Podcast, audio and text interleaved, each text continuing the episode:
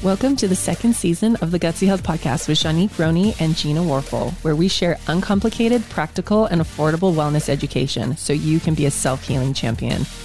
This episode is brought to you by the Gutsy Health Membership Program, a program that gives you inexpensive tools and resources to heal your mind, body, and soul. Visit our website at mygutsyhealth.com. Hey, you guys, welcome back to the Gutsy Health Podcast. Um, it's just going to be me kind of uh, monologuing you all today and uh, kind of giving you an update on where I'm at and where life is at and where Provo Health is at.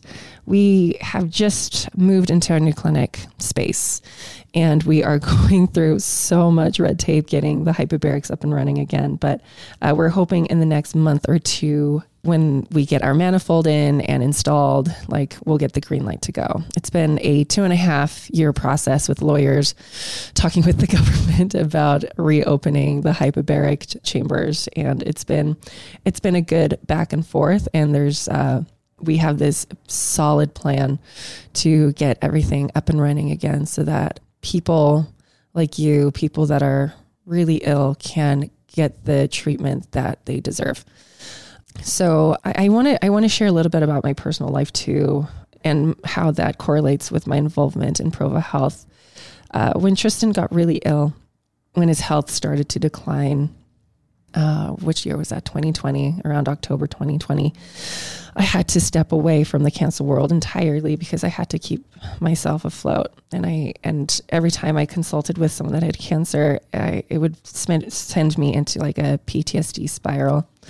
And so um, I, I'm I'm a little sad to say that I ran from the cancer world and I stopped talking about cancer other than our journey, and I I haven't helped the cancer community much at all. I feel like uh, just because I had to mentally heal my mind and my my heart and my body. There's there's still there's still trauma. There's still a lot of trauma that I am trying to get through and heal but I'd like to share an experience that I had. Um, so, Provo Health, the new clinic, just barely opened, and we were moving in. And the week that we were moving in, I learned that a friend of mine had passed away. Uh, she was 32. Uh, she passed away from breast cancer, and she left behind her daughter, who I think is like eight years old. Um, and uh, I want to share an experience that I had that was extremely profound and um, really powerful. Uh, most of my followers and listeners know that uh, Tristin reveals himself to me through rainbows, and I see rainbows all the time. I see them everywhere, um, everywhere, and I always take photos and post those photos. And it's it's it's really remarkable how he shows himself to us. And um, the day of my friend's viewing, it was a Thursday. I was getting in a car and I looked at the sun and I saw an upside down, a part of an upside down rainbow. And I was like, that is weird. It looks like that rainbow is going around the sun. I was like, and I, and I showed my partner and I was like, like that looks like an upside down rainbow. And I've never seen that before. And it looks like it's going around the sun, doesn't it? And he was like, yeah, it does. Um, anyways, Friday came along and I went to uh, this friend's funeral, and I was sitting there, and her her mom got up, and her mom said to her daughter, "That's a said I want to talk to you on behalf of your mother, and um, you and your mother together chose the symbol of the sun to be the way that she shows herself to you, and I get goosebumps because." because Jacqueline and I had a conversation months ago and I asked her, How are you going to show yourself to your daughter? And in that moment, I realized the importance of the rainbow surrounding the sun and how it was Jacqueline and Tristin at the same time. what's even more amazing, because I've never seen that before. I've never seen a rainbow around a sun. I've never and it was an overcast day too and so i saw it and i was like what is this like and so but what's amazing was i saw a rainbow around the sun again on friday and i've never seen it again i keep looking for it um so the story continues um that day I got a DM from someone on Instagram who was also at the funeral. And she said to me, she said to me, um, Thank you for everything you've done for the cancer community. And my thought was, I've done nothing for the cancer community. I've I've run, but I'm not running anymore. I don't know what changed or shifted. I think maybe it was a combination of everything, the signs, her passing, the message. Um, but I'm feeling parts of my old self again come back. And I have a lot of big plans for the cancer community, a lot. Um, there is not enough good mental support for people that are struggling with cancer and their families. It's appalling. It's when you're hit with the most traumatic event of your life, when your world is completely shattered, your sense of safety is ripped from you nobody knows what that's like unless they've done it. And I pray to God that you never have to experience that. But for those that are, for people that are experiencing that, and and it's not even just the cancer community. I want to talk to the Lyme community for a second because you guys go through similar traumas, even though you're not given, you're not, you know, dealing with death on a day to day basis. Like there's you lose safety in your body. You lose your sense of control. And it's it's very very ungrounding.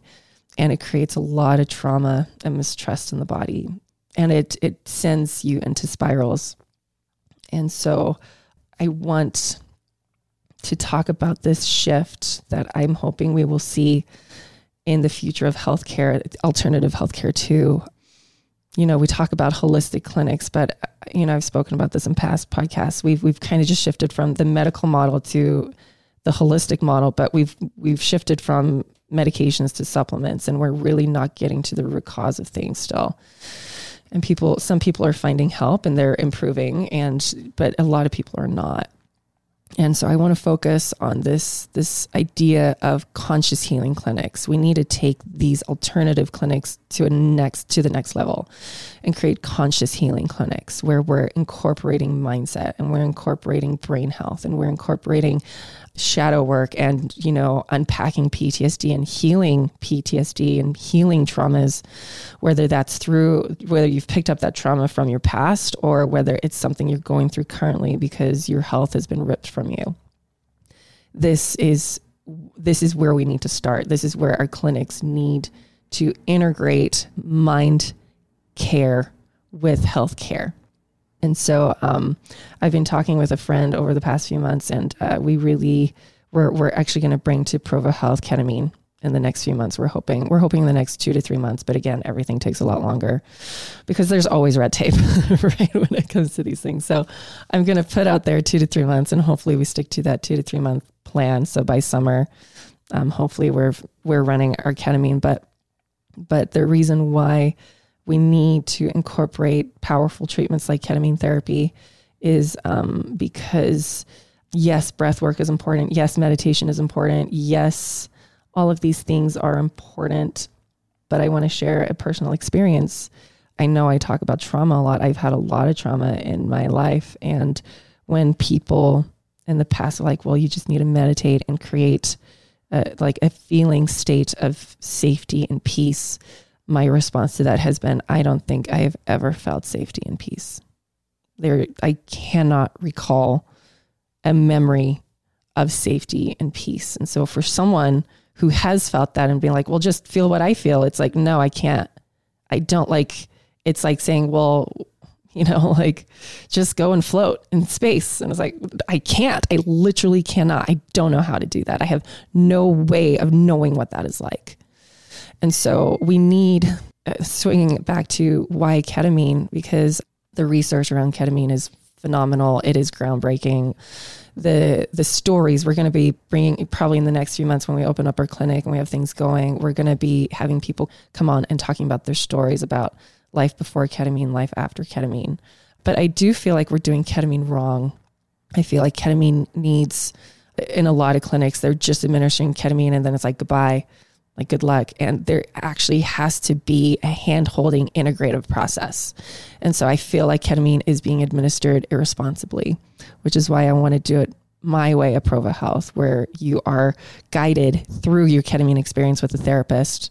You have integration with a therapist after your infusions, like a day or two afterwards, and you are you're given goals and game plans and intentions with these ketamine experiences. It can be so much more. We can take a powerful treatment and amplify it by 10 by just doing simple things like this, making sure that it's being integrated properly, not only with therapists, but with nutrition and supplements and making sure that your body has the chemicals necessary to hold that healing, right? Because if you're in an inflamed state, and you're doing ketamine, you're going to need ketamine way more. But if you're in a less inflamed state, you're going to need less treatments. I mean, it's a no brainer to me. And I'm hoping that when we have our ketamine clinic open, when we're offering these services, we'll be able to do some case studies and research around nutrition plus ketamine plus therapy equals awesomeness, right? In my very scientific words, equals awesomeness. That's not going to be on, be in a research paper. But again, let me circle back to cancer. Let me circle back to Lyme. Let me circle back to all of these really, really intense ailments that people are dealing with. It rocks your world. It is frightening. It's it's it's your worst nightmare in a lot of cases and people by the grace of God are able to transmute these experiences so beautifully but there's still so much behind the scenes turmoil and heaviness that these cancer families, Lyme families, don't really divulge because it's it's so heavy and it's hard to hold space for people like this. Unless you have walked these paths, it is hard to relate to.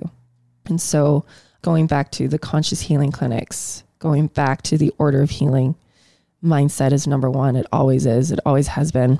It always will be. Oh man, Empowered Autoimmune on Instagram. She did a phenomenal post. I, I mean, I couldn't have written this better if I tried. And it's everything, everything I agree with. And I'm going to read it to you guys. And it's talking about healing the nervous system, healing the brain. The brain is literally the thermostat, right? If the thermostat is broken, the house is going to be too hot or too cold right? If the brain is broken because you have trauma that has created a neurowiring that's put you in a hyper sympathetic state, you will not heal. It's not going to happen. So she says this if you want to heal, your nervous system needs to be receiving signals of safety. A sense of safety allows for activation of the vagus nerve, which is the secret sauce to reducing inflammation favorably modulating the immune system and digestion and cultivating bodily homeostasis. Stress, illness, and trauma can lead to poor vagal tone and states of either nervous system hyperarousal, which is fight or flight, um, leading to aggression, anxiety, panic, hypervigilance, or hypoarousal, which is uh, faint or freeze responses, leading to numbness, disassociation, and withdrawal. Vagal tone may even be epigenetically inherited to some extent, as shown by studies demonstrating that pregnant women who scored high on measures of anxiety gave birth to newborns with lower vagal tone, such that it is important to optimize prior to pregnancy where possible. Our ability to regulate our nervous system is also learned via modeling and early attachment styles. The good news is our nervous systems are flexible and adaptable, and there are various practices we can engage with to activate the, the vagus and cultivate more nervous system regulation. Oh, there's another post. I kind of want to read it. Here, here. She says, one of the most underestimated keys to healing lies in the nervous system. Food is such an infinitesimal and arguably, as long as you're eating a whole food diet, the least important slice of the pie when it comes to holistic wellness, in my opinion. And and think about this. How many of you listening have so many food intolerances and food allergies, and you've cut out everything and you're limited to like three or five foods. It's not the food. That's the problem. It's the nervous system that is governing the digestive system, right? It's not the food. I, I, I mean, I could go on and on and just have a podcast just around that kind of stuff.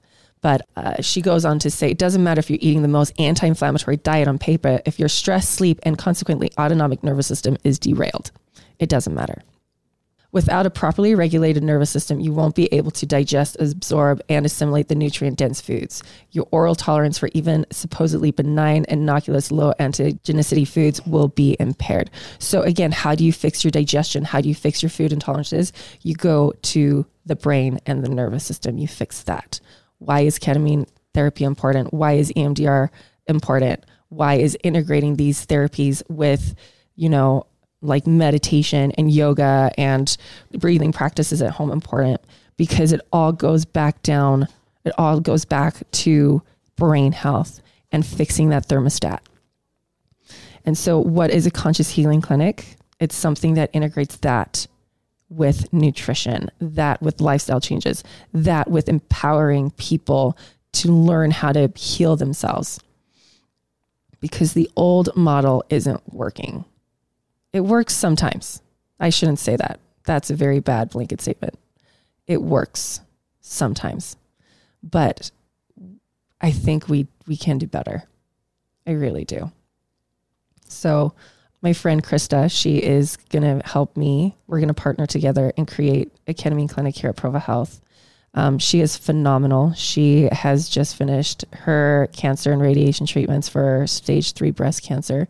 She is the most amazing warrior I've ever met.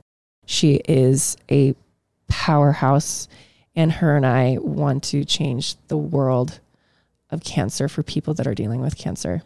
And we want to not only provide these therapies to help them deal with the emotional trauma around losing safety in their bodies and their world and dealing with having to look death in the face a lot, but we want to be able to integrate that with the therapies like hyperbaric for when, when you're doing chemotherapy, when you're doing radiation.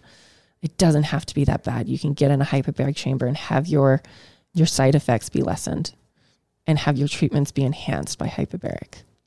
It's phenomenal. The research of hyperbaric with chemotherapies and radiation is phenomenal. It's it's groundbreaking and it's it's appalling that there are not more hyperbaric clinics. And when people ask me, why are there not more hyperbaric clinics? I wish I could show them the figures. It is way too hard to open up a hyperbaric clinic. It is way too expensive to do it. Like someone who is sane is not going to do that. They're not, like because it is not a lucrative business. And that, for me, that's fine because this isn't about business. This is about helping people. Provo Health isn't a business; it's a purpose. It's a cause. So another thing that I want to talk about that we're going to try and set up in the next few months is creating a a charity and a foundation where we get donations from you guys to help support and fund people's treatments. These alternative treatments to help cancer families take on these financial burdens. And, and the reason why I say that is because I remember when Tristin was diagnosed, someone said to me, "Watch for the vultures; they're coming for you." And what what did this person mean by that? They meant when you are desperate, when you are willing to try anything, you're willing to pay anything, buy anything, do anything.